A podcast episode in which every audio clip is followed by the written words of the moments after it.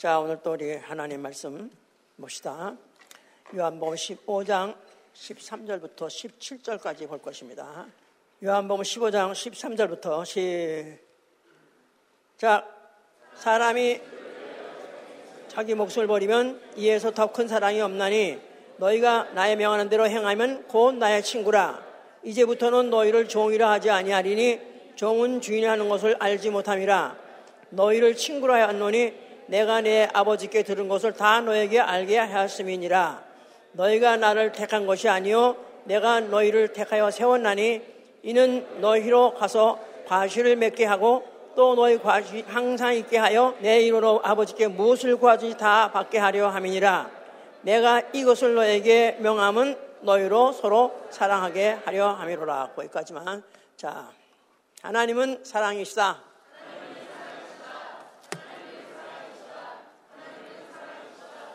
예. 요한일서 4장 8절에 하나님은 사랑이시다. 아, 그는 자기의 사랑하는 자들과 아, 함께 영원히 거하시기를 원하신 분이며 자기의 사랑하는 자들과 함께 영원히 거하시기를 원하신 분이시고 그는 그 사랑하는 친구, 그의 사랑하는 친구를 위해서 목숨을 아끼지 않고 버리시는 분이십니다. 자, 우리의 신앙은 이 사실을 믿는 거예요. 알고 믿는 것입니다. 예. 이런 사람의 신앙생활은 하나님을 사랑하는 것입니다. 하나님을 사랑하라. 그런데 이것을 하나님을 사랑하라 하니까 어, 두려움으로 사랑하려고 하는 자, 아니면 수려움으로 억지로 사랑, 사랑하는 자들도 있어요. 마치 상하 관계. 상하 관계이기 때문에 그래서 두려움으로 사랑하는 자도 있고 또한 억지로 억지로 사랑하는 자가 있으니 숙명 관계가 숙명적으로 할 수 없어 팔자 이러니 어떻게 그러니까 억지로 섬긴 자도 있습니다. 그런데 오늘날 우리에게 아, 바로 하나님을 사랑하라는 그 메시지 주실 때는 그는 누구로 알아야 되냐면 하나님을 우리의 친구로 알아야 된다. 친구. 예수 친구. 하나님 우리 친구. 예, 친구란 말 자체는 이거는 상 하나 아니면 숙명적인 관계가 아니라 이거는 수평 관계예요. 수평 관계이기 때문에 높고 낮음이 없고 또 위에서 억지로 명령하니까 순종해서가 아니라 수평 관계 나아가서는 자기 선택에 의해서 친구가 되는 거죠. 숙명적으로 친구 되는 사람 없어요. 억지로 친구 되라서 명령받아 친구 되는 사람 없어요. 자기가 자기가 마음이 맞고 뜻이 맞고 어, 짱 찡구 짱구 해가지고 뭐가 맞으니까 찌찌찌찌 통해서 그냥 좋은 거예요. 그냥 같이, 같이 함께 있길 좋아하고 서로 통하길 좋아하고 끝까지 같이 있고 싶어 하는 거예요. 그렇기 때문에 수평 관계이기 때문에 이 친구라고 말씀하셨을 때는 하나님을 사랑하되 자유함으로 자유함으로 또한 행복함으로 만족함으로 자기 선택에 대해서 너무 잘했어. 아무리 생각해봐도 너무 잘했어. 그래서 내가 일평생 한 선택 중에 최고의 선택은 하나님을 아, 내가 사랑하되 친구같이 사랑할 수 있게 된 거. 이거 큰 좋은 선택이요. 이거는 그야말로 행복한 것이요. 성공인 것이죠. 친구. 참 오늘 제목이 좋아요. 그죠? 의인과 친구. 예. 의인은 딱딱한 얘기지만 친구. 의인도 의인 나름대로 그 의인이 되려면 친구를 잘 사귀어야 돼요.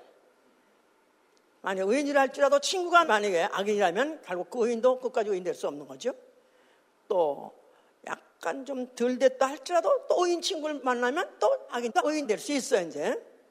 자, 그래서 친구란 어, 생각과 마음이 어, 너무너무 잘 통하니까 왜냐하면 같은 처지니까 같은 처지기 때문에 잘 통하는 거예요. 이해도 잘 되고 그러니까 그러다 보니까 서로 비밀이 없습니다. 미주알 고주알 한국말은 참 그런 형용사 같은 게 많아요. 부사 같은 게 너무 훌륭한 게 있어요. 그러니까 영어로 어떻게 표현할지 모르지만 frankly not, not enough. 미주알 고주알 하여튼 밤이 가도록 생이 생이 배라 먹는 생이 배라 먹던 얘기. 우리 엄마가 뭐랬냐면요.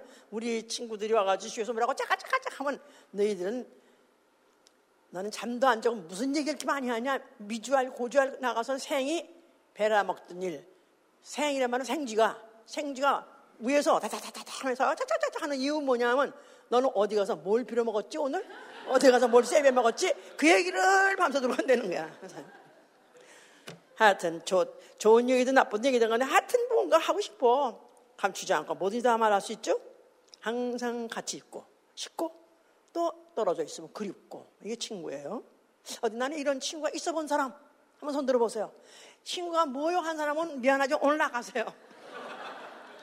무슨 말인지 모르면 안 돼. 친구하면 이건 진짜 아마 그렇지 그런 분은 아무도 없을 거예요. 예, 친구라는 것은 진짜 그렇게 어, 언제라도 어, 항상 보고 싶고 또 언제나 보고 싶을 때도 어떤 부담 없이 자유롭게 그렇게 마음 놓고 그렇게 할수 있는 그 관계 너무너무 좋은 거죠, 이제.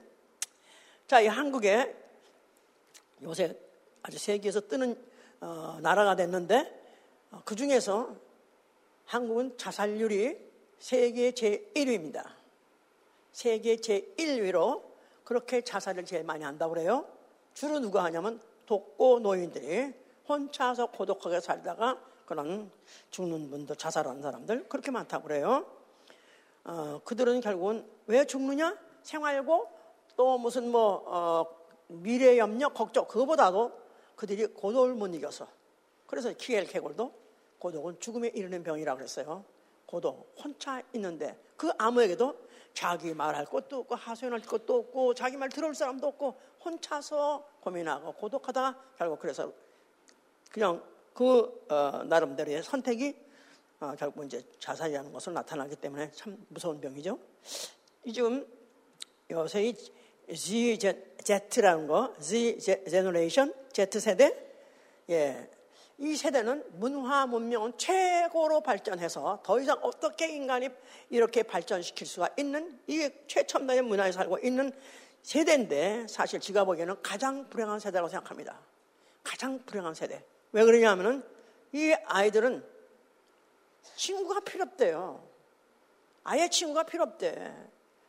형제도 필요 없어. 친구도 필요 없어. 그러니까 혼자서 밤낮 이것만 보고 산다는데.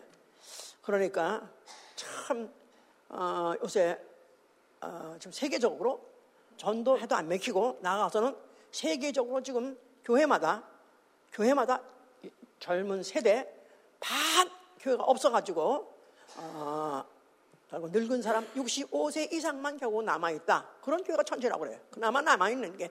그나마. 그래서 무슨 유럽, 뭐 하다못해 미국까지 뭐 한국 말할 것도 없이 점점점 교회가 점점 줄어가는 거는 젊은 세대들이 전혀 어, 아예 신에 대해서 알려고 하지도 않고 어, 또 나가서는 사람과 교제도 싫어하니까 이게 전도를 할 수 없고 그래서 그렇다고 그래요. 하여튼 여러 가지로 이래저래 말씀입니다. 그러다 또 종교는 또 한몫을 합니다. 불교는 또 나름대로 어, 사바 세계, 인간 세계를 또 떠나서 어, 입산수도 혼자서 스스로 돕고 독고를 청해서 그렇게 하는 것이 이제 뭐 불교가 원래 원래 진짜 중은 그런 거예요. 그 다음에 또 이슬람은 어, 이슬람이란 말 뜻 자체가 복종이란 뜻인데 바로 그들은 강제로 신과의 자기들의 관계가 무엇인지 상관없어. 하여튼간 알라라는 어떤 신을 자기들이 정해놓고는 거기에 무조건 자기 나라로 어떤 강령을 만들어 놓고는 그냥 강제 복종. 만약에 복종 안 했다면 하다못해 형제라도 어, 그렇게 명예살인이 해가지고 어, 죽이는 그런 무서운 그런 어, 나름대로 종교 또 유대교 유대교도 그렇습니다. 유대교를 우리는 두려워하는 종의 영이라고 그러죠. 두려워하는 종의 영. 예, 만약에 계명한 어기면은 어, 그 어긴 것 때엔 벌을 받는 건 말할 것도 없고 그렇게 되지 않기 위해서 두세 사람의 증인이 있으면 죄 없다 할 수가 없기 때문에 증인을 피하기 위해서 기피증, 인간 기피증, 형, 어, 가족 기피증, 어, 친구 기피증. 그래서 사실 인간을 굉장히 기피하게 하는 게 바로 유대교예요. 그러니까 모든 세계 큰 종교라는 모든 것들이 다 결국은 인간을 기피하게 한다 이 말이에요. 기피하게. 그런데 기독교는 우리 하나님, 우리 주 예수 그리스도가 뭐랬어요? 너희는 나의 뭐라고요? 친구, 친구, 친구. 전혀 다른 얘기다 이 말이야. 전혀 다른 얘기. 전혀 다른 얘기. 어, 그래서 이제 이 성경 자체가 그 역사를 말하고 있는 것입니다. 왜 그렇게 됐는가? 어, 하나님과 인간관계, 인간과 인간관계 어떻게 돼야 되는 것을 어, 어, 설명하는 것이 이제 성경인데 애당초 우리 인류 조상 아담이 에덴 동산 범죄했어요. 범죄해서 자기가 나뭇잎 옷을 해 입고 또 숲을 어, 숨었어요. 자기 스스로가 isolate 스스로 숨어가지고 아, 자기가 이제 누구에게 눈이 띄지 않으려 했는데 하나님이 먼저 부르셨습니다. 뻔히 아시면서 하나님 먼저 부르셨습니다. 그래서 그 부름에 응답하고 나가다 보니까 그래서 그들에게 이제 어찌 했느냐 뭐 추궁하다가 추궁하다가 결국 마지막에 마귀에다 화살을 꽂아가지고 결국은 앞으로 아 이제 여인의 후손이 와가지고 뱀이 정수리를 갈릴 것이다 혼내줄 것이다 그걸 갖다 벌줄 것이다 하는 것으로 거기서 일단 끝내시면서 그러면서 그들이 입고 있던 나뭇잎 옷을 벗기시고 가죽 옷을 입으셨다 그랬었어요. 그래서 이제 그들이 두려워서 만들어서 입었던 그런 어, 나뭇잎 옷은 벗기시고 이제는 너희가 수고해서가 된 게 아니라 누군가가 희생하고 누군가가 어, 고통을 받고 고난을 받아서 그로 인한 그 결과를 너희는 입게 될 것이다 해서 가죽 옷을 입혀, 입혀서 내보낸 것이다. 여기까지 다뭐 항상 얘기 다 알아들었죠? 자, 그러면서 이제 성경의 역사를 많이 기술할 때 어, 처음에 하나님이 사람하고 이제 가까이 하실 때 누구하고 가까이 하냐면 믿음, 믿음의 사람을 가까이 했어요. 그래서 대표로 처음에 에녹이라는 사람이 있어요. 에녹 아시죠? 에녹이라는 사람은 하나님과 동행하시더라, 동행하더라. 그랬어요. 그러면서 그가 하나님과 동행하다가 하나님이 그걸 갖다가 하여튼 데려가시니까 그 대신에 나이는 굉장히 어, 다른 다른 사람들 막 900년 살기도 했고 막 몇백 년 사는데 이 에녹은 365세밖에 안 살았어요. 아, 젊은 나이인데도 하나님이 동행하시더니 그를 데려가시니까 더 이상 모이지 않더라. 그러나 그가 데려감을 당하기 전에 어, 사람들에게 하나님을 기뻐하게 하는 자라는 증거를 남겨갔다. 그래서 믿음이 확증이 된 거예요, 이제. 에녹. 저는 매일 기도합니다. 그래서 매일 에녹과 같이 그렇게 가게 해달라고. 아프지 않고 고통받지 않고 같이 늘 동행하다가 할렐루야 하다가 싹 데려가면 얼마나 좋을까. 이렇게 기도하세요. 기도대로 될지어다. 예. 에녹 그렇게 그렇게 동행했다고 말했고요. 거기다가 또 노아란 사람 그는 의인이요. 거기다가 그는 은혜 받은 자라 해서 하나님과 동행하더니 그래서 결국은 그에게 이제 앞으로 있을 그 대형수 심판에 대해서 예고하셨고 그걸 피하려면은 방주를 지라해서 방주 지어서 그 가족이 구원을 받았습니다. 그렇게 해서 동행한 자, 동행, 하나님과 동행한 자가 어떻게 결과가 나왔다는 사실에 대해서 또 그런 사람들은 어떻게 그렇게 동행했냐? 믿음으로, 믿음으로, 믿음으로 그랬다는 걸 설명하고 있는 거예요. 자, 그런데 이제 이스라엘이, 이스라엘이 아, 이제 애굽의 종으로 가게 됩니다. 사실은 그것도 사실 꼭 그렇게 종에 어, 그 해야 될 조건도 없었던 것 같은데 이상하게 이상하게 이상하게 말해서 결국은 어, 애굽에 들어가게 됐다 그랬었어요. 그런데 그들은 여호와 하나님을 아브라함과 이삭과 야곱의 하나님으로 알고 있는 자들이에요.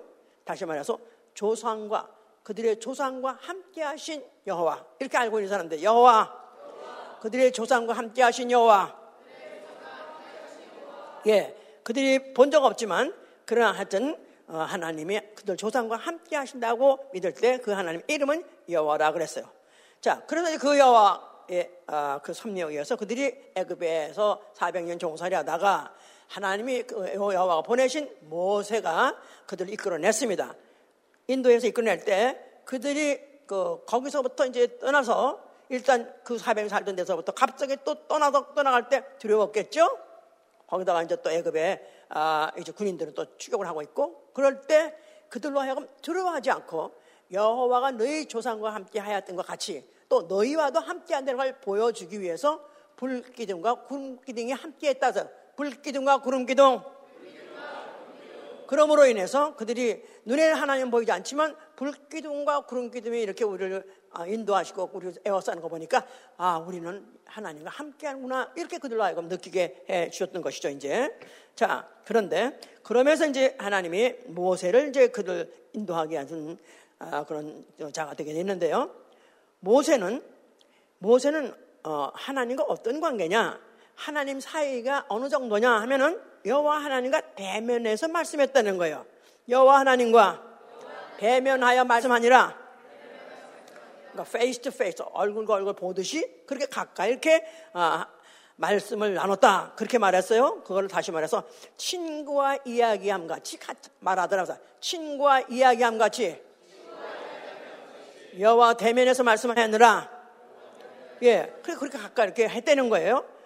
어, 그거는 이제 그 옆에 있던 사람이 보고 그렇게 느꼈겠죠, 이제. 그래서 정말로 그가 어, 그 여호와 하나님과 정말 그 가까이 말씀했는가? 예, 그걸 표현한 적도 있습니다. 그걸 증거로 보여준 적도 있어요. 그가 40일 동안 시내산에서 거기서 여호와와 말씀하였음을 인하여 여호와와 말씀하였음을 인하여 그 얼굴 꺼풀에 광채가 나니라. 예, 그래서 하나님하고 가까이 40일 동안 말씀하고 나니까 wow 달라졌네. 그래서 얼굴에 광채가 나는데 어느 정도 광채가 나면 두려워서 그들이 못 볼 정도로. 왜냐하면 그 광채를 보는 순간에 누굴 본 것 같아요? 하나님. 어이구 무서워. 그래서 그들은 모세를 보는 순간에 제발 우리에게 그걸 보여주지 말라. 가려달라. 그래서 모세가 하다못해 수건을 쓰고까지도 그렇게 아 이제 나, 나 같은 수건을 덮고 자식들 봐라 그래 야 그 막 그냥 아, 이렇게 할 텐데 그러지 않고 또 참 모세볼 온유하다고 했지 않았어요? 온유해 역시 해달라면 또 이렇게 또 해주고 또 그래가지고 또 답답하면 또그 보좌 안에 들어가서 신사가 봐서 벗고 거기서 얘기하고 또 나올 때 쓰고 이렇게 이제 했었다 이 말이에요. 자 그런데 이렇게 해서 그가 그 얼굴에 광채가 날 정도로 여호와와 얘기할 때 말씀할 때 가까이 친구같이 얘기했다고 했기는 했으나 했으나 그러나 기껏해 봤댔자 하나님의 등을 본 것이라고 출애굽기 33장 말하고 있어요. 아무리 가까이 봤댔자 기껏 가까이 봤댔자 하나님의 정면 얼굴을 본 게 아니라 등을 봤다. 등을 봤다. 등을 보면 대충 알겠죠? 그죠? 예, 등을 보면 벌써 그 사람이 누군지 알겠는 거야. 그렇게 간접적으로 보여준 것 정도지. 그렇게 친구같이 가까이 보거나 친구 짱고 이거는 아니다 이 말이야 이제. 자, 그래서 이거를 또 완전히 형상화해서 만든 게 뭐냐면 성소예요. 성소. 성소. 그러니까 하나님과 사람 사이의 그 사이 관계 아니면 간격을 뭘로 보여줬냐면 성소를 만들어 가지고 보여줬다. 성소에는 뭐가 있게, 있기로 했고 여호와 이름이 있기로 했고 그러니까 여호와 하나님이 어, 전체가 거기 계신 것이 아니라 바로 하나님의 이름을 두심으로 인해서 너희들이 바로 하나님과 함께한다 이걸 보여주려고 그래서 성막을 짓때 항상 움직이면서 이동하면서 졌을 때도 항상 진중에 3, 3열 종대, 3열 종대, 3열 종대, 3열 종대 진들을 진이라는 건 그 백성들의 진 그것도 텐트죠 텐트 칠때 3열 짓고 그 가운데다가 항상 성소를 성막을 어, 거기다 세웠어요. 그래서 항상 아브라함과 이삭과 야곱의 자손 이스라엘 중에 함께한다. 이걸 표현하기 위해서 성막을 그렇게 짓게 한 것이다. 그 말이에요. 그런데 문제는 성령 불가침 지역이야. 성령 불가침. 하나님이 계신 곳에 불가침이라는 거 아무나 못 들어온다. 함부로 못 들어온다. 그래서 기껏 해봐야 죄인이 제사 지내러 그 마당에 들어가는 것이고 그것도 재물 가지고 아니면 못, 못 들어가는 것이고 그 다음에 또 레위인이나 무슨 섬기는 자들이 마당에서 그러나 또 어, 섬기는 자들이 성소에서 그리고 대제사장만 1년에 1차씩 어, 지성소에 들어가고 이렇게 해서 성역 자체가 구별돼 있고 들어가는 그, 어, 그 자체도 어, 그 자격이 아무나 들어가는 것이 아니고 함부로 들어가는 것이 아닌 것을 그 성소를 통해서 보여줬던 것이다. 함부로 그것도 들어가서 아무거나 지시하지 않은 아무 짓을 했다는 하다못해 심지어 제사장 아들까지도 죽임당했던 것을 성경이 말하고 있는 것이죠. 그러면서 이제 그러니까 하나님이 너희들 중에 있다 믿어라 이렇게만 한 것이지만 실제로 그들이 근접은 불가했다 이 말이에요. 아무나 가까이 갈 수 없었던 것이고 심지어 대제사장까지도 짐승의 피 없이는 들어갈 수 없었던 것이다. 아셨죠? 그러면서 이제 그들에게 또 개명을 주십니다. 친구에 대해서 친구 너희 친구 너희 친구 경계해. 너희 친구 아무나 가까이 하지 마. 만약에 그가 다른 신을 섬기러 가자 하고 널 꿰면은 너는 인정 사정 없이 죽이라고 썼어요. 친구, 아무나 사귀지 마라. 다른 신을 만약에 어, 섬기자고 너를 유혹하면은 용서하지 말고 죽이라. 그래서 친구조차도 경계의 대상을 줬어요. 아까 제가 말씀했어요. 유대인들은 어, 그들은 어, 인간 어, 누구라도 자기 친척이든지 자기 친구라든지 그 앞에서 죄 안 질라는 거야. 만약 죄를 졌다는데 그거 봤어? 그거 봤어? 그 목격했어? 자기네 애비라도 애미라도 친구라도 애인이랄지라도 만약 내가 죄 짓는 거를 그가 목격했어? 그러면 두세 사람의 증인만 만약 합의하면 맞지 맞지 네 맞지? 그러면 당장 돌로 패 죽여야 돼. 그렇기 때문에 그들은 그러마치 친구 하다못해 가까운 사람들을 그렇게 어, 무서워했게 했는데 그게 바로 그들의 받은 계명이었던 것이다. 계명이었던 것이다 이제. 자 그런데 그 중에서 다윗, 다윗과 요나단이라는 사람이 사이는 별달랐어요. 굉장히 아름다운 그런 사랑으로 어, 구약에 그런 아름다운 사랑이 있었을 할 정도로 그렇게 아름답게 사랑을 했습니다.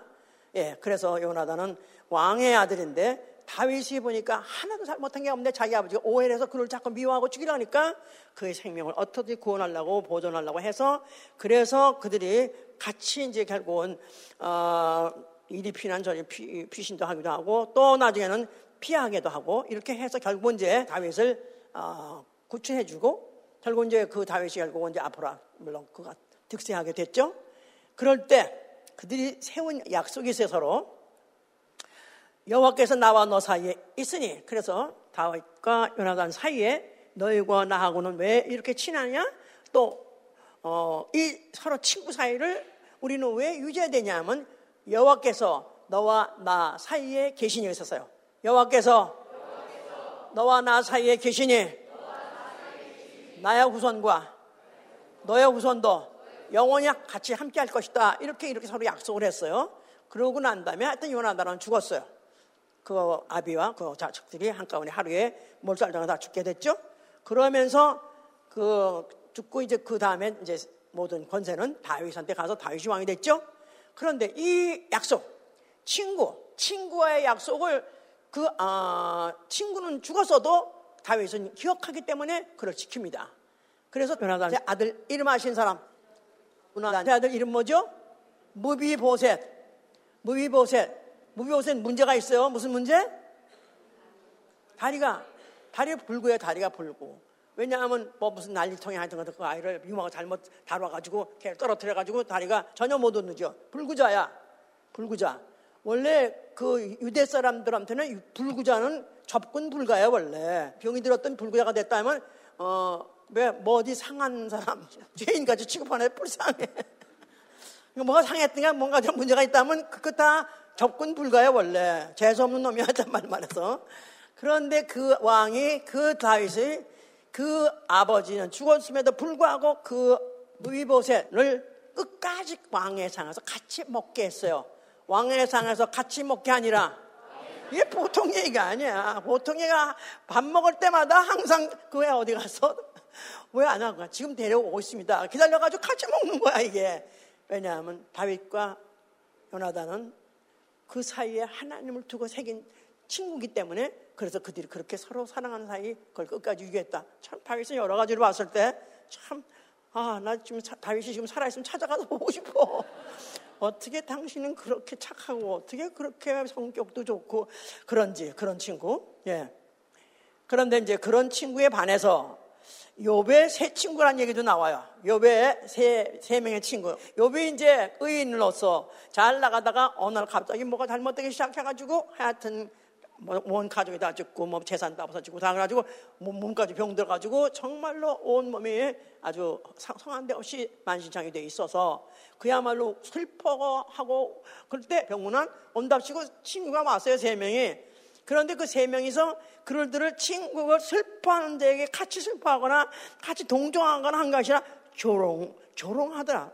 조롱, 조롱하더라. 비웃더라. 아니, 어떻게 의인이 왜 이 모양이야? 뭔가 썸띵 공, 너한테 잘못이 이런 거지. 그러면서 그를 갖다가 막, 어, 동정하지 않냐고, 그렇게 이제, 어, 했다고 했죠?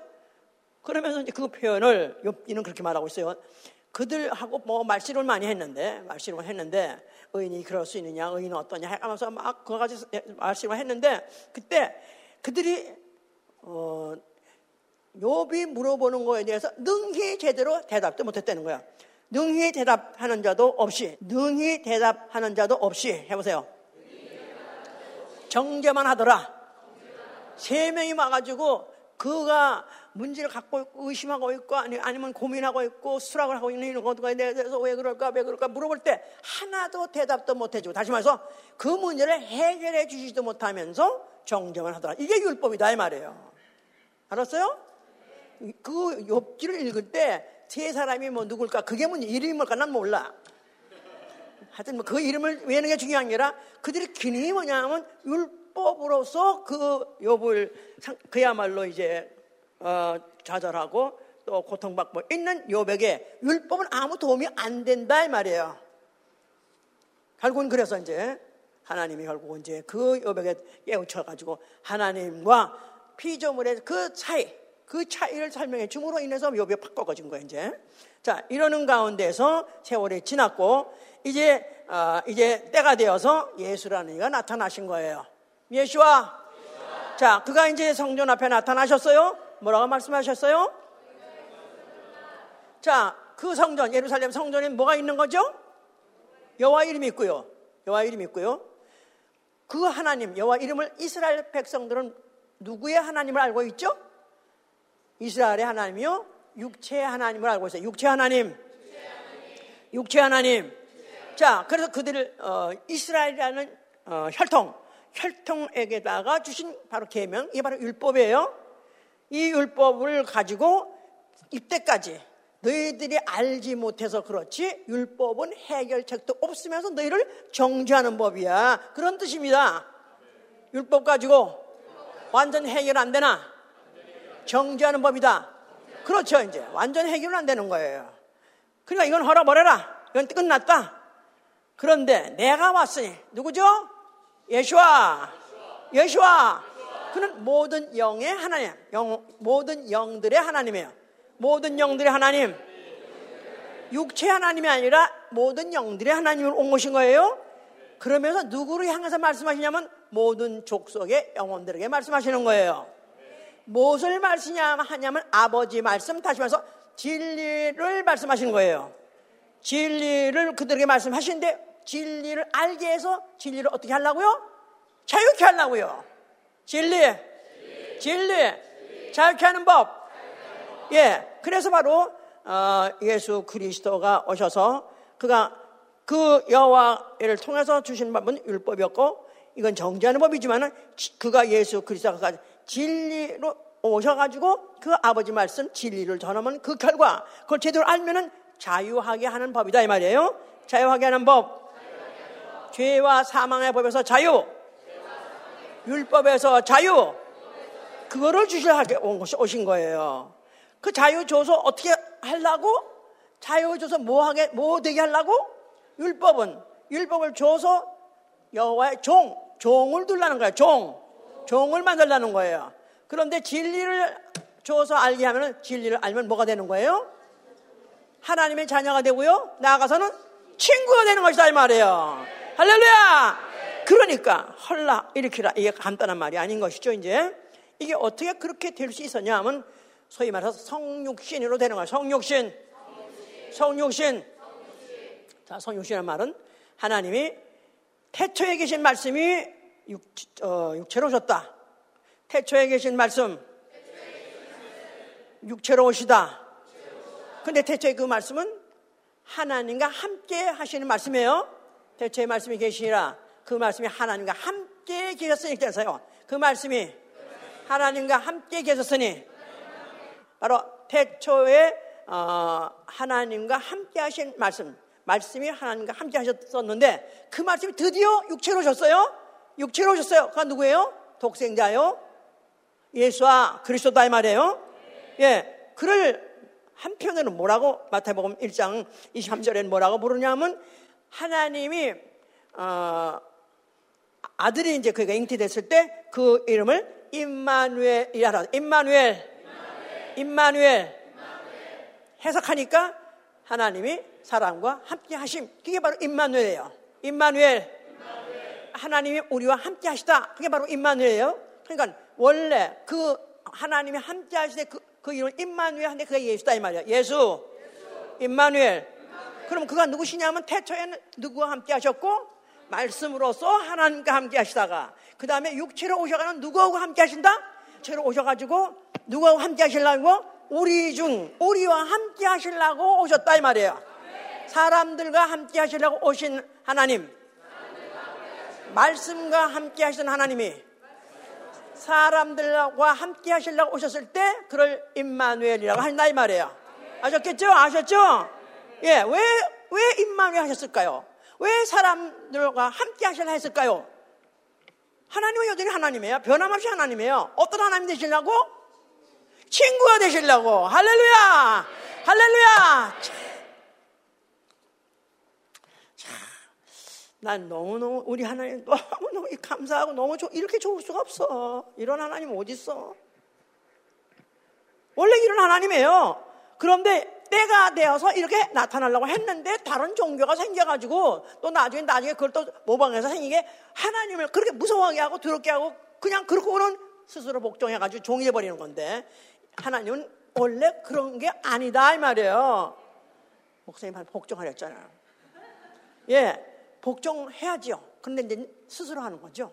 자유로 하는 거죠. 억지로 하는 게 아니에요. 아멘? 억지로 사랑하는 게 아니에요. 내가 사랑이 솟구쳐서 하는 거야. 안 그래요? 아, 그럼 얼마나 좋아? 예?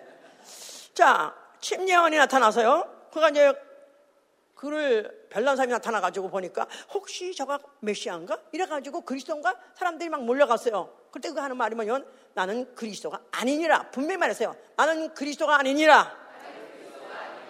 나는 그 앞에 보내심을 받은 보내심을 받은 어, 잔데 마치 어, 신랑의 기쁨을 갖고 있는 친구다. 신, 신부를 취하는 자는 신랑인데 신랑이 신부를 취하는 그 기쁨을 내가 지금 누리고 있다. 그런 뜻이에요.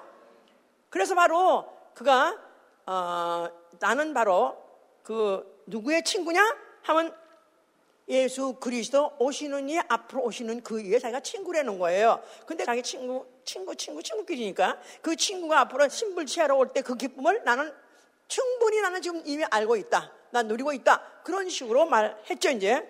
그렇기 때문에 그는 뭐, 이 댕그덩하고 달아난다 할지라도 그 기쁨, 그 기쁨을 갖고 그대로 죽은 거예요. 전혀 그에 대해서 후회하지 않고. 그러면서 이제 예수께서 드디어 이제 자기를 스스로 더 이제 나타내시고 설명하실 때 꼭 자신을 인자라고 말해요. 인자. 왜 인자라고 말할까요? Of God인데 그는 하나님 아들인데 왜 자신을 항상 인자라고 말할까요? Of Man이라고 할까요? 왜요? 왜요? 그는 분명히 하나님 아들 하나님이세요. 근데 왜 자기를 갖다 스스로 나는 사람의 아들이다. 사람이다 이렇게 말할까요? 왜요? 아니 하나님이 와서 어, 만약에 이리 오너라 회개하고 앞으로 나오라 그럼 무서워서 하나님 자체는 가겠어요? 소위 말해서 여호와라고 하는 그 어, 구약 시대 때 하나님이 간접적으로 천사를 통해서 말해도 그들이 아이고 우리 앞에 나타나지 말라고 우리 보이지 말라고 하는 방법인데 만약에 하나님 직접 오시면 사람들이 가까이 갈 수 있겠어요? 나는 갈 거야. 정신 차려. 못 가죠. 예. 그러니까 자기가 바로 인자였다는 말은 너희나 무서워하지 마. 내가 이정을 해가고 내가 사람이 할 수 없는 일을 내가 막 한달지라도 내가 사람이 어, 이렇게 할 수가 있을까? 사람이 보면 아니야. 나 사람 아니야? 나 사람으로 왔어. 나 사람으로 왔어. 나는 사람이야. 이렇게 말하시는 거예요. 그럼 예수는 사람인가? 하나님 아닌가? 이따 병신같이 그렇게 생각하지 말라고 또. 그의 본질은 변해본 적이 없어요. 말씀이 육신으로. 하나님이 육신으로 아기로 태어났을 때도 그런 하나님이요. 자라는 과정에도 하나님이에요. 그런데도 불구하고 사람한테는 자꾸 자기를 사람이라고 말하는 거예요. 왜냐하면 너무 사, 사, 하나님 같은 일만 하니까. 그러면 그들이 무서워할 테니까. 자, 그래서, 자, 그래서 자기를 스스로 낮추사. 자기를 사람같이 낮추신 거예요. 하나님이 불구하고도 사람 육체 오셨는 것 자체가 자기를 낮춰서 누구하고 키를 맞추려고? 사람하고 전화하려고 길 맞추려고. 뭐 우소 다 똑같은 것들이 말이야. 도토리 기적이지 다 똑같은 것들이. 낮추려고 맞아요. 사람의 친구가 되려고. 그런데 어, 이 사람들은 예수께서 그런 사람들하고 같이 더군다나 죄인들하고 같이 식사하고 같이 얘기하는 거 보니까 그렇게 뭐 무섭게 어렵게 그 이적을 행하던 바람을 잠잠하라 하면 바람이 잠잠하고 죽은 놈이 사람 사람 그런 그런 네가 그래 보통들하고 밥할 먹을 같이 식사를 할때 보니까 죄 죄인들하고 같이 하니까 저는 죄인의 친구로다 그랬어요. 저는 죄인의 친구로다. 먹기를 탐하고 포도주를 즐기는 사람이로다. 아마 포도주도 들으셨나 봐요, 이제. 그때 그들은 포도주라는 거는 그냥 그들은 음료수를 마시는 거지. 우리 같이 술을 먹자 해서 먹는 건 아니니까. 그래서 그들은 그와 같이 예수를 그냥 보통 사람을 매장해 버렸어요. 그런데 하나님 아들이라고 그래? 아, 이들이 막 그냥 어, 이 예수를 갖다가 그냥 정신 또라이다 아니면 이건 죽여야 된다 이렇게 생각했던 거죠. 근데 예수님께서 제자를 부르셨어요. 제자를 부르신 목적이죠? 함께 하시려고요. 함께, 함께. 예, 그러면서 거의 3년을 가까이 제자들하고 함께 지내셨어요. 누가 제일 잘한다고? 그 사람이 어떤 사람인지, 어, 그 사람의 그 모든 습관이 뭔지 제일 누가 잘한다고? 룸메이트. 룸메이트가 제일 잘 알아. 아니면 비서. 자기 마누라도 몰라. 마누라 같이 집에 가서 있는 시간이 한두 시간밖에 없는데 뭐 뭐 그 운전수 운전수는 몇 시간씩 같이 있고 비서 몇 시간 같이 때문에 오히려 더 잘 알죠. 그렇게 3년 동안 같이 동거하시면서 같이 행동하시면서 3년을 사셨어요. 그러면서 그들에게다가 자기가 인자로 왔다는 사실을 어떻게든지 보여주시려고 그렇게 행동을 하셨어요. 일부러. 일부러. 예를 들어서 그가 어, 시작 40일 금식하시니까 시장하시더라고 하셨어요. 40일 금식하니 그가 시장하신지라 아니 하나님이면은 시장하신 표도 내지 말아야 될 거 아니겠어? 예?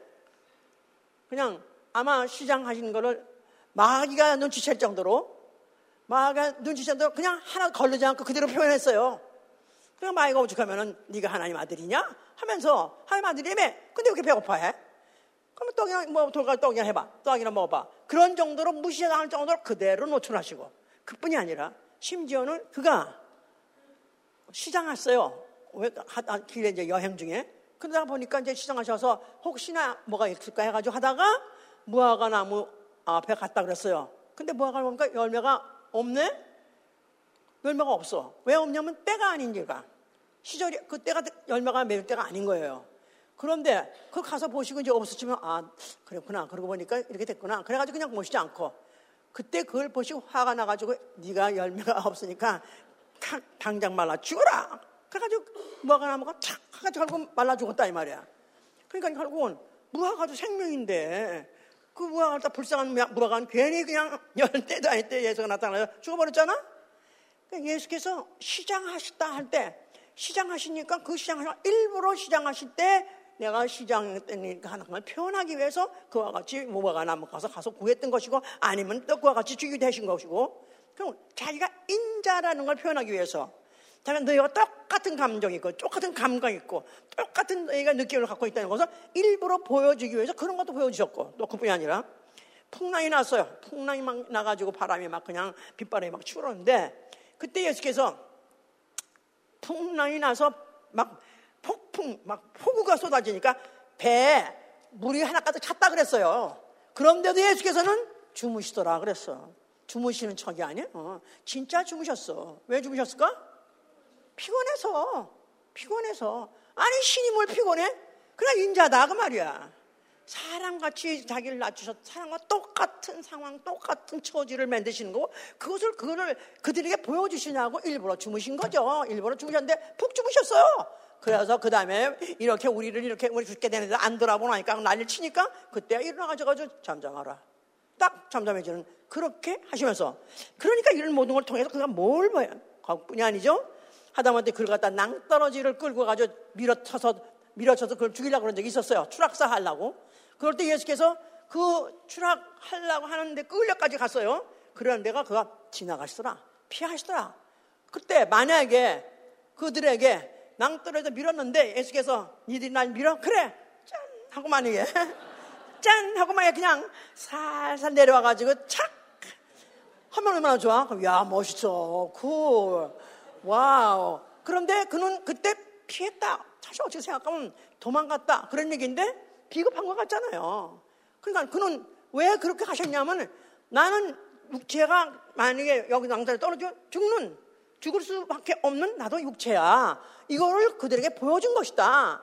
심으신 것이다 그 말이에요. 그분이 아니라 아주 마지막에 정말로 그가 인자라는 것을 표현하신 장면이 어디서 나타나냐면 겟세만의 동산입니다. 그 마지막 기도하실 때 조금 있으면 잡혀서 죽기 전그 겟세만의 동산에서 그가 죽을 지경으로 죽을 만큼 고민하시고 슬퍼하시더라 그랬었어요. 그가 아니 죽은 자도 살리시는 그런 분이 아니 앞으로 앞으로 잡혀서 죽을 것 그걸 안다고 해서 그것 때문에 그렇게 울까 어느 정도 이 애가서 1장 2절에 뭐라고 쓰냐면 밤새도록 애곡하며 눈물이 뺨에 흐르게 울더라 그랬었어요. 눈물이 뺨에 흐를 정도로 밤새도록 우셨다는 거예요. 그렇게 표현하고 있어요.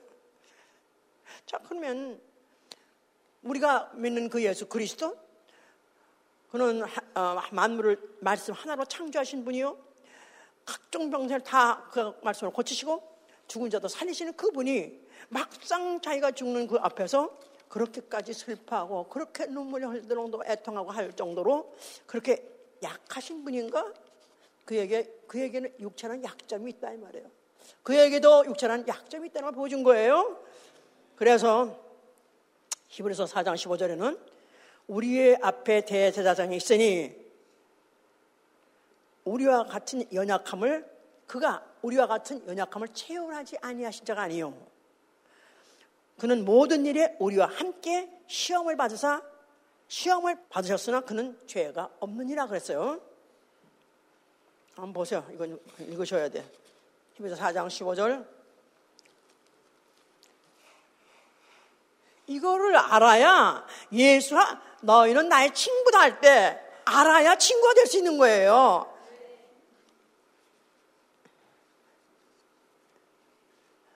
그러므로 우리에게 큰 대제사장이 있으니 승천하신 자 곧 하나님 아들 예수시라.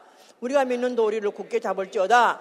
우리에게 있는 대제사장은 우리의 약함을 채울하지 아니한 자가 아니요 모든 일에 우리와 한결같이 시험을 받은 자로 되 죄는 없으시니라.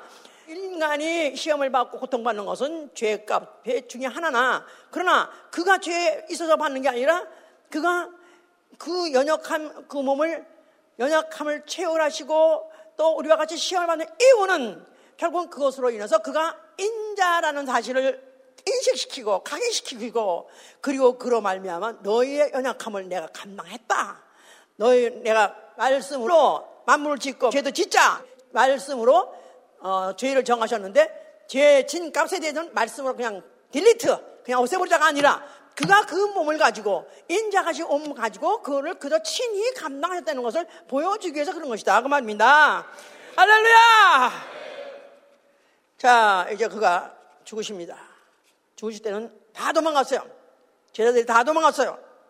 홀로 그가 죽으신 이유는 아버지께서 그렇게 다 도망가게 어, 예언대로 도망가게 했고 거기다가 결국 왜 그렇게 하셨냐면 오로지 아들과 아버지만이 대면하시려고 아버지와 아들하고만 같이 계시려고 그래서 그가 내가 죽는 것은 내 어, 아버지가 주신 권세로 나는 당당히 죽는다 그러면서 그 죽음과도 함께 하시고 그리고 그의 부활에서 끝까지 함께 하시려고 그래서 오로지 예수 그리스도 혼자서 달리신 것이다.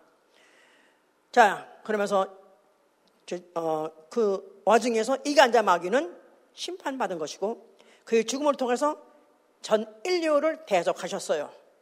마치 친구 대신에 친구가 죽은 것입니다. 친구 대신에 인자가 대신 죽은 거예요. 인류, 인류라는 친구 대신에 어, 바로 예수 그리스도 하나님 아들 인자가 대신 죽으신 것이죠. 그러면서 이거를 어떻게 표현하냐면 에레미야 19장 9절에는 친구들에게 고기를 먹게 한다 그래서 친구에게 내 고기를 먹게 하리라. 친구에게 내 고기를 먹게 하리라. 예수 그리스도가 자기가 친구라고 정한 그 친구들에게 자기의 살을 찢어서 매겠다는 거예요. 찢어서 매겠다는 그게 바로 그 순간이다 이 말이에요.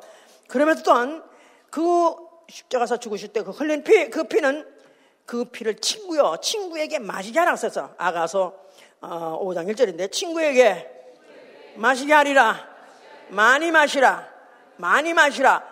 그래서 그 팔을 피를 갖다가 그 모든 피 하나도 다 흘려버렸습니다.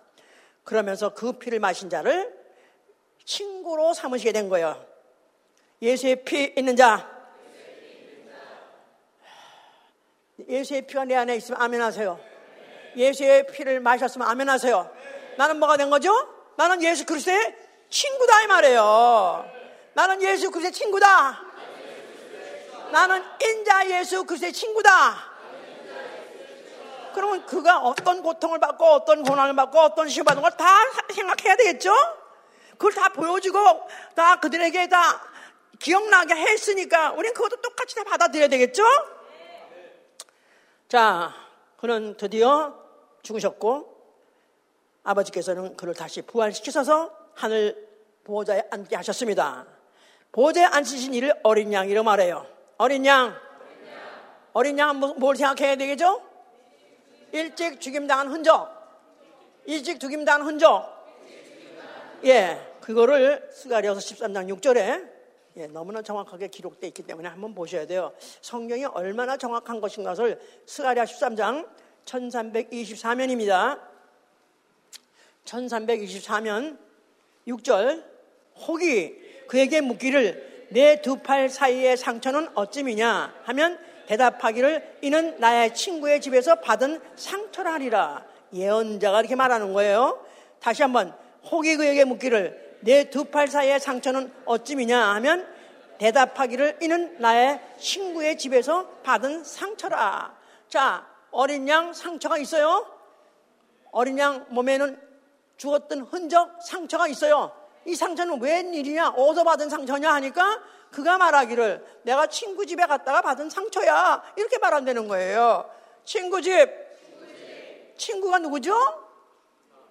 친구가 누구죠? 자기가 앞으로 자기 어, 피를 받게 하고 피를 먹게 해서 친구 된 자. 바로 그 친구 집에 내가 가서 그 친구 집에 갔다가 친구를 구하려다가 결국은 내가 이렇게 상처를 당했다. 이렇게 말한다는 거예요. 자, 그리고 그는 어, 하늘에 올라가셔서 좀 하늘에 계시고 이제 지금 그 어, 친구들을 데리러 오실 그날을 지금 준비하고 계신, 계신 것이죠. 예수의 제자들이 예수가 죽으시고 하늘로 올라가실 때, 어, 그때 어, 예수께서 구름을 어, 하늘로 올라가시면서 구름이 더 이상 가리워서 보이지 않더라. 구름을 타고 올라가시더라. 이렇게 봤어요. 나는 그 표현을 그 사도행전 19장 얘기를 보면 이 제자들이 얼마나 황당했을까? 아니 인간끼리도 사랑하는 친구가 해지면 눈물이 나는데 이 제자들은 어쩌다가 부름받아가지고 그와 3년을 매일, 매일 같이 동숙동고 동행을 했었어요. 모든 순간 늘 같이 있었는데다가 그분이 누구시냐 하면 하나님이세요. 그분이 누구시냐 하면 친구, 친구라는 속성, 인간이 친구를 그렇게 좋아하는 그 속성을 다 가지신 분인데 얼마나 존경받고 얼마나 사랑했겠어요. 근데 그분이 3년 동안 계시다가 드디어 죽었을 때 굉장히 실망했고 굉장히 그들이 놀랬고 그들이 굉장히 좌절했었는데 부활하셔서 너무너무너무 기뻤을 거라고요. 그러면서 아유 우리 같이 영원히 살아요. 그러고 싶지 않겠어요? 근데 그날 몇 날, 몇 날이 못 돼가지고 오시겠다 하시면서 올라가시는데 그들이 볼 때 하염없이 보고 있었을 거라고요. 저는 그, 저, 한참 미국에 봐도 우리 이제 유학 시작돼서 하나씩 하나씩 떠나갈 때 나도 이제 저 어느 날에 저렇게 가야지 하는 소망을 갖고 공항에 가는 거예요. 그러면, 어, 우선에 어떻게 통과돼 가지고 지금 공항에 비행기를 타고 가려면 그 비행기 이미 나와서 빠이빠이 하고 이제 공항에서 그 대학실 나와 가지고 그 저는 이제 그, 그 뭐지 그 저 활주로가 보이는 그 철조망 같은 거 있는데 거기 가서 그날 서 있습니다. 그러고 나서 한참 이제 떠나는데도 불구하고 괜히 거기 서 있는 거야. 다른 사람 다 갔는데 나는 거기 보는 거야. 그래서 비행기가 붕 뜨는 그거 그걸 볼 때마다 너무 너무 그때 그렇게 감격하고 그렇게 감격스럽고 그러면서 그때 나름대로 또 그렇게 제대로 예수를 믿은 것도 아닌데도 막상 하던 예수님 제자가 저렇게 어, 하늘로 떠날, 떠날 때 저도 저렇게 그런 생각을 했었을까 하는 생각도 막상 하면서 하던 지가 그래 그런 허전함과 나가선 그리움과 언제 다시 보나 하는 그런 어떤 소망과 언제 다시 볼 수 있을까 하는 기대와 이런 것들이 막 믹스되는 그런 감정이 있었는데 나는 그의 제자들이 얼마나 그런 어, 감정을 가졌었을까? 그래서 몇 달이 못 되어서 성령 보내자 했을 때 그들이 목숨이 그 당시에 막 벌써 이미 삼엄한 그런 분위기도 불구하고 그들이 성령 받, 받으시던 약속을 있었지만 하여튼 모였어요. 목숨을 걸고 모였어요. 왜냐하면 그들이 그 허전함을 그분이 뭘 보내신다니까 그게 뭘로 받을까 해가지고 그들이 모였던 것이죠. 그랬을 때몇 날이 못 되어서 약속하신 날이 되어서 성령이 강림하신 것입니다. 성령이 왜 오셨죠? 성령을 보혜사라고 보혜사, 보혜사, 보혜사는 내가 가면 또 다른 보혜사 출터이니 그가 오면은 너희와 영원히 너희 영혼 속에서 영원히 함께 하시기 때문에 그들이 성령 받는 순간에 얼마나 그들이 변했는지 너무너무너무 좋아서 기뻐가지고 그냥 기뻐, 길바다 뛰어나가가지고 그들이 막 목숨 걸고 막 증거했지 않았었어요? 할렐루야! 예. 성령. 성령. 그렇게 성령을 아주 받고 그들이 그때부터 시작해가지고 성령이란 것도 아주 보혜사는 뜻이 comfort예요. Comforter 말 자체가 아, 편안하게 해주다. 위로자. 그냥 그가 어, 오셔서 그들에게다가 그들 위로해 주시면서 네 눈에 보이던 인자 너희 선생 예수 그리스도는 하늘에 올라가셔고 언젠가 오시겠지만 대신 내가 영으로서 너와 함께 한다 할때 그렇게 그들이 그걸 받는 순간에 하여튼간에 그들의 그 위로, 위로와 그 감정은 이루, 이루 말할 수 없었기 때문에 그들이 목숨을 걸고도 나가서 예수 그리스도로 증거한 것이죠. 그의 부활과 다시 오신다는 사실. 그래서 구약 때는 동행이라고 했어요. 동행이란 말은 하나 1 더하기 1 하면 2예요.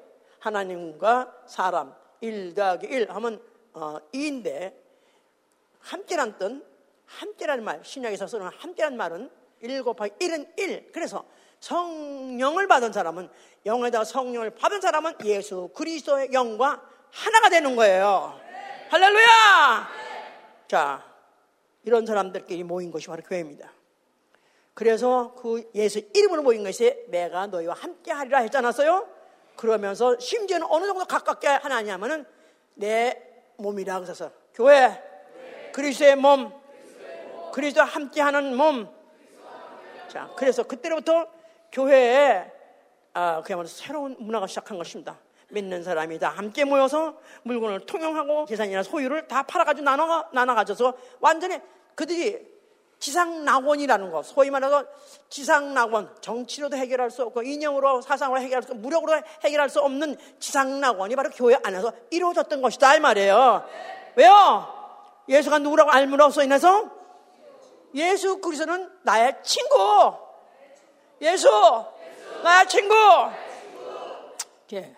그래서 이 본문 좀 다시 읽어보세요. 아까 요한복음 15장 봤는데 다시 좀잘 자세히 보시면 15장 13절 보시면은 사람이 친구를 위하여 자기 목숨을 버리면 이에서 더 큰 사랑이 없나니 너희가 나의 명하는 데 행하면 곧 나의 친구라 이제부터는 너희를 종이라 하지 아니하리니 종은 주인이 하는 것을 알지 못함이라 너희를 친구라 하였노니 내가 내 아버지께 들은 것을 다 너에게 알게 하였음이니라 너희가 나를 택한 것이 아니요 내가 너희를 택하여 세웠나니 이는 너희로 가서 과실 맺게 하고 또 너희 과실이 항상 있게 하여 내 이름으로 아버지께 무엇을 구한지 다 받게 하려 함이니라 내가 이것을 너에게 명함은 너희로 서로 사랑하게 하려 함이라 이 지금 요한복음 성경 중에서 핵심, 심장 같은 성경책이 요한복음입니다. 그 말은 여러분 들으셨을 거예요. 그렇죠? 요한복음은 성경 중에 핵심이다. 그 핵심 중에 핵심이 15장이에요. 요한복음 15장은 성경 중에 핵심인데 또 그 핵심 중에 핵심이 요한복음 15장이다 그 말이에요. 그러니까 핵심을 말하는 거예요. 이 성경의 핵심을 말하는 거예요. 그런데 만약에 너희가 내 명하는 대로 행하면 곧 나의 친구다.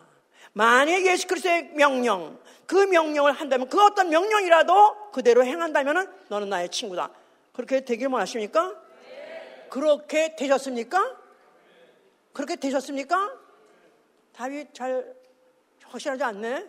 예? 왜 그러냐 하면은 이게 이렇게 순서를 이렇게 15, 16 쓰는데 거꾸로 읽어야 돼. 거꾸로. 자, 어, 보세요.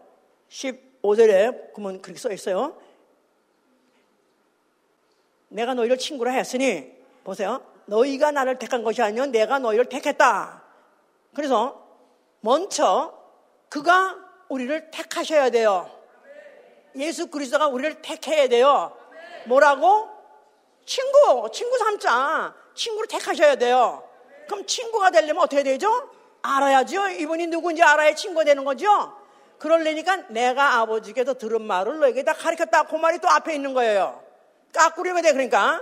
그래서, 어, 내가 아버지께 들은 것을 다 너에게 알게 하였습니다. 그러니까 너희를 내가 친구로 삼, 삼기로 했어? 내가 널 택했어? 그러면 어떻게 된다? 너는 내가 말한 것을 다 알아들어야 된다는 거예요. 그러면 이, 네가 만약에 내 명하는 대로 행한다는 거예요. 그러면 뭐가 되는 거예요? 친구가 되는 거야.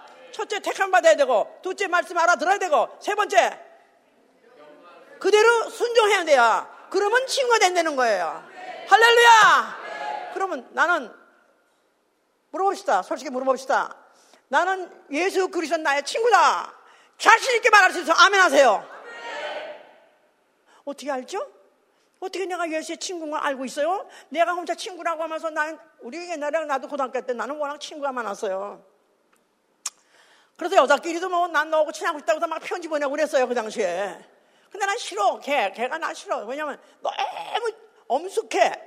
나는 까불고 싶은데 너무 점잖고 너무 엄숙한데다가 그 편지 쓰는 톤이 꼭 무슨 연애 편지 쓰시는 거야. 난 그게 싫지. 징그럽고 싫은 거야. 그래서 난 걔를 밟아 피해. 그러는데 혼자 일방적인 그게 아니다 이거야. 예? 내가 너를 친구로 삼겠다. 친구로 택했다. 그래서 제자 먼저 불렀잖아요. 제자들 세상에서 불렀잖아요. 불렀어요. 뭐가 되려고? 제자들을 친구 삼으려고. 그래서 예수가 3년 동안 같이 계시면서 그에 대해서 다 알도록 그의 모든 생활, 무슨 습관이든지 아니면 인자됨이라든가 그의 연약함 다 보여준 거예요. 다 보여줘서 알아준 거면서 아버지 말씀을 알게 해줬어요. 그러면서 그가 죽었다가 보라시까지 믿으니까 만왕의 왕이라고 알게 되기 때문에 그 명령에 순종한 것이다 이 말이에요. 할렐루야! 나의 친구! 내 친구! 만왕의 왕! 알고 보니까 만왕의 왕이야. 바로 그게 내 친구야. Wow, 이거 환장 아니요? 너무너무 환장하네요? 그럼 내가 가장 친구장고 가장 친한 친구가 출세해서 만왕의 왕이 되셨어. 나는 어떻게 되는 거야? 그렇게 되면 난 뭐가 되는 거야? 나는 뭐가 되는 건 내시가 되는 거야? 아니면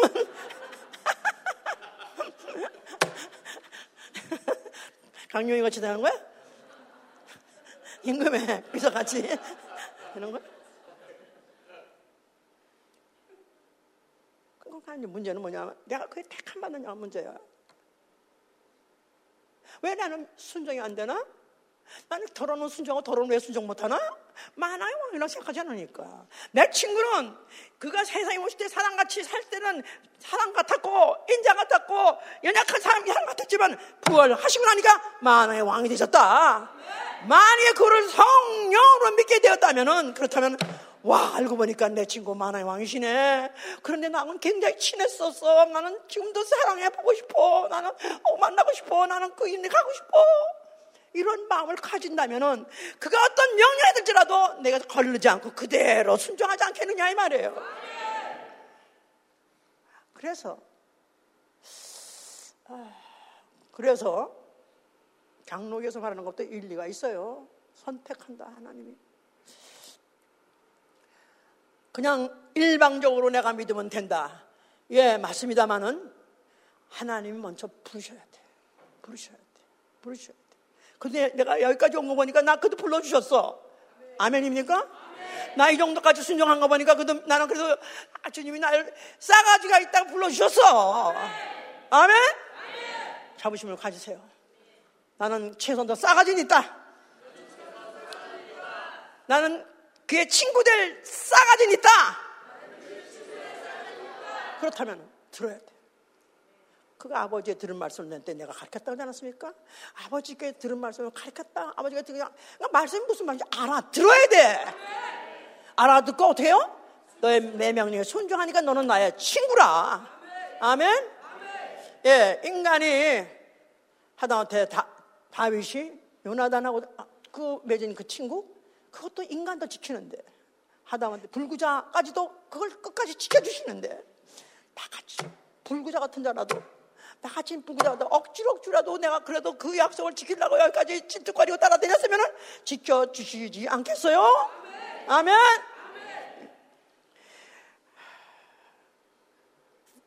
우리 지금 베드로를 좀 생각해 보셔야 돼요. 베드로, 베드로는 실수 많은 사람이라고 다 알고 있어요. 그죠? 혈기도 많고 실수도 많고. 그런데 그가 뭐 잘난 척 하느라고 배에 가만히 여러 친구들 같이 앉았을 때 예수님이 걸어오시니까 다른 사람 다 가만히 앉았는데 주여 나로 명하여 물 위로 걸어오라 하소서 하고 가지고 한번 끝바르게 말했다 이거야.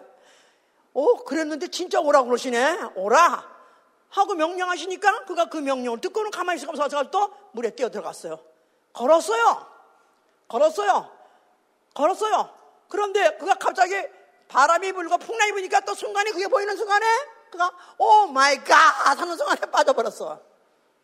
그래가지고 퐁당 빠졌는데 허우적거리면서 살려다가 또 그러니까 또 예수님이 또 그걸 또 손을 붙잡아서 살려주셨어요. 아, 망신당했죠. 개망신이고 부끄럽고. 그런데 그가 결정적인 흠이 있었어요. 결정적인 실상이 뭐냐면 실수? 이거 사실 죄죠. 왜냐하면 그가 예수님 잡혀가가지고 고문받고 있었을 때 그가 바깥에 모닥불 찌고 있었을 때 어떤 여자 하나가 네가 그리스도와 함께 당, 네 당이지? 너의 당이지? 같은 한 당 한 패지? 그러면서 그를 갖다가 어, 충하니까 그가 그거 만약에 그렇다 그렇다면 잡혀서 같이 죽을까봐 무서워서 몰라. 나 저 사람 몰라. I don't know that man. 이러면서 부인했습니다. 부인 자체가 부인 시인 자체가 믿음을 가르는 건데 엄청난 죄를 진 거예요.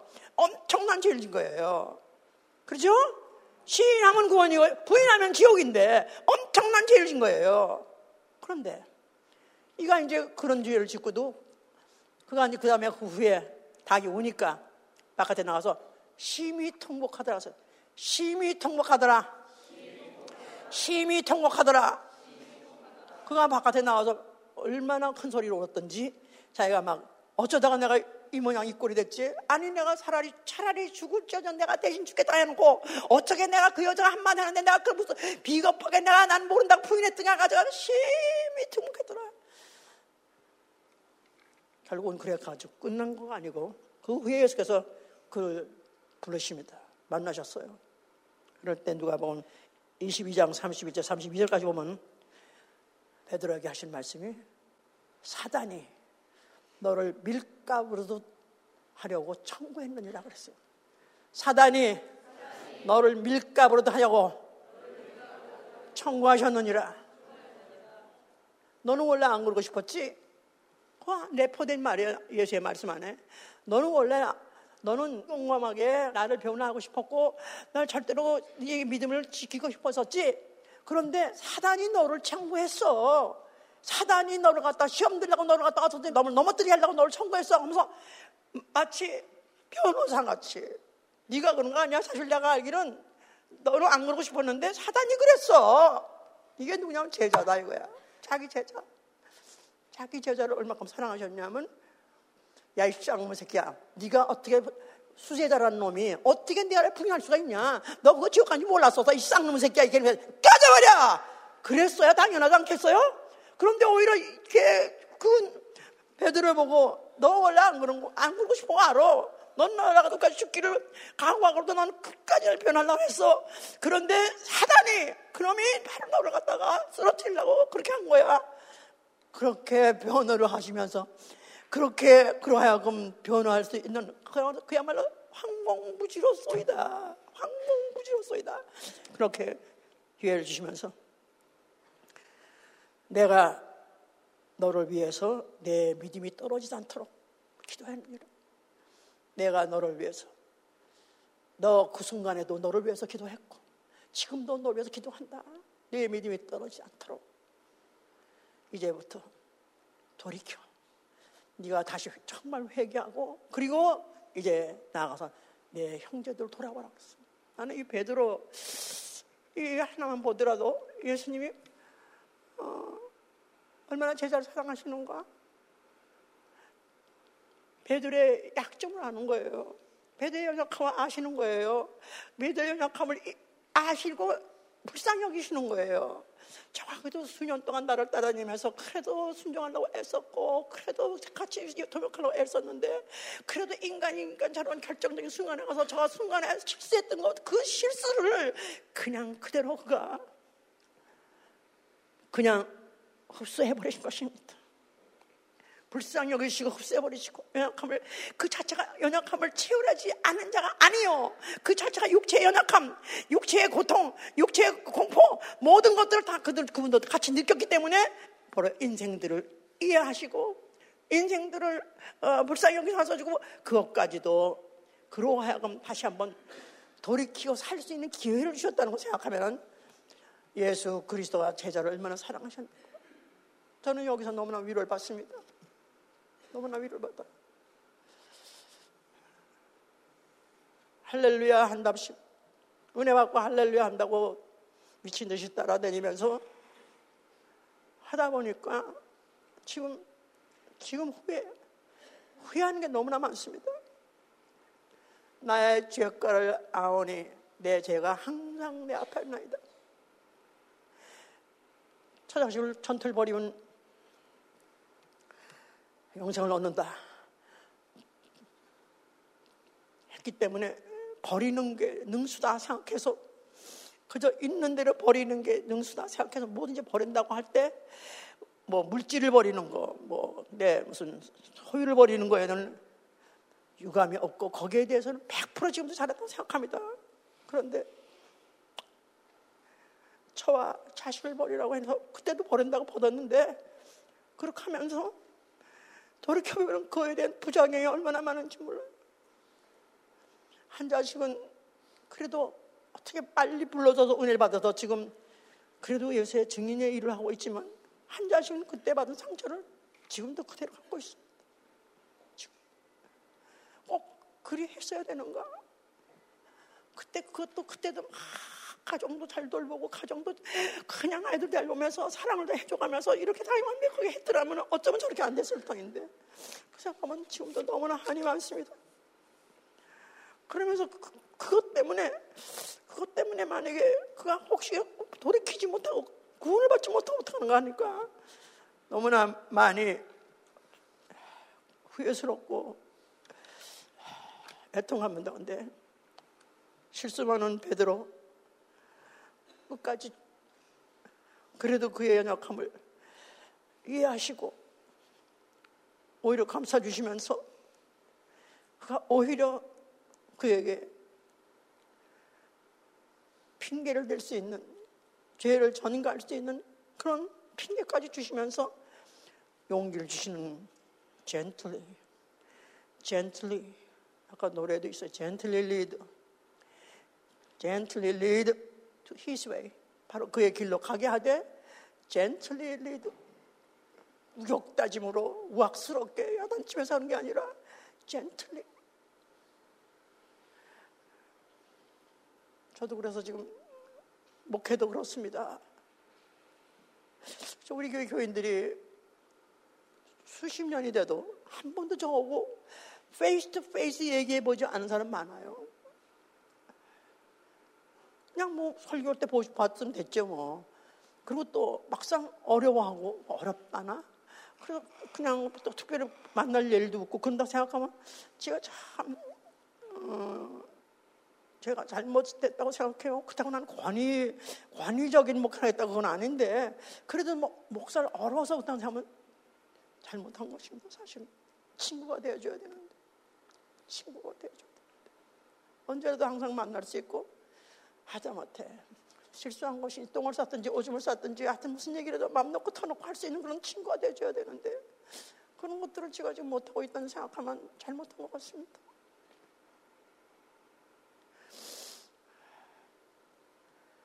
우리 모두가 참 예수 그리스도가 우리를 친구로 이미 택해 주셨다는 데 대해서 믿으신다면 내가 바로 더 많이 예수에 대해서 더 알고 또 예수 그리스도의 말씀대로 삶으로써 어떻게든지 나도 그와 같이 친구가 그의 친, 그분이 나의 친구 되시는 것 같이 나도 어떻게 하면 내게 주신 영혼들에게 친구가 될 수 있을까? 그래서 어떻게 그 영혼을 끝까지 끝까지 데리고 아버지 집까지 갈 수 있을까? 위해서 다시 한번 애통하시고 기도하셔서 정말 내게 준 이제 한 단어 떨어지 않고 마지막까지 다 데리고 아버지까지 갈 수 있는 여러분 되시길 예수의 으로 축원합니다. 기도합시다.